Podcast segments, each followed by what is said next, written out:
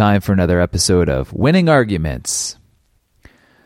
Some Mormons found me on the street a few years ago and asked me if I like talking about God.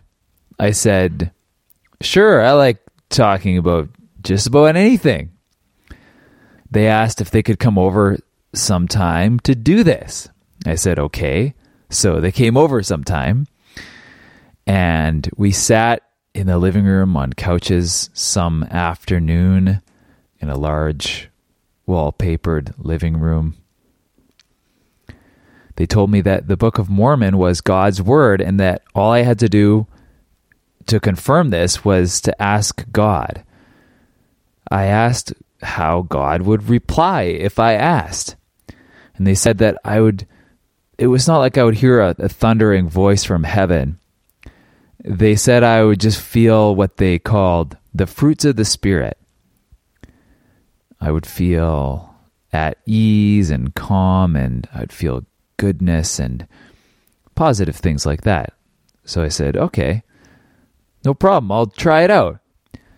So I tried this on my own later. I got down on my knees, like they said to do, and asked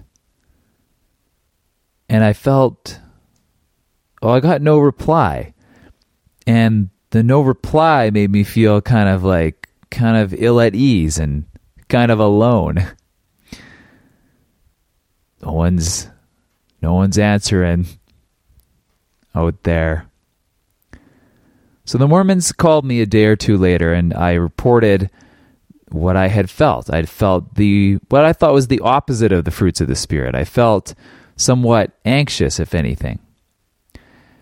Oh, they said, "Oh, it must be um, must be that God's not telling me because I'm not ready."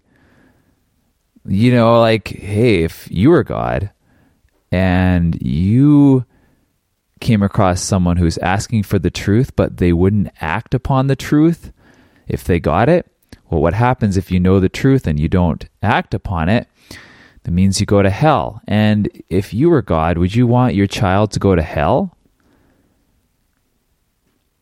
This is an example of a technique called special pleading.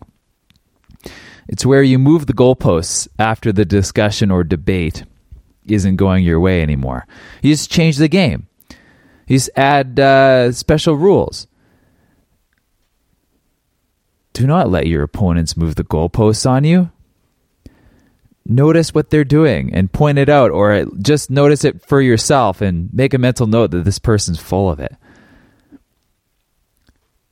By the way, I've talked to other Mormons and they don't they didn't really like that technique that these these guys were using.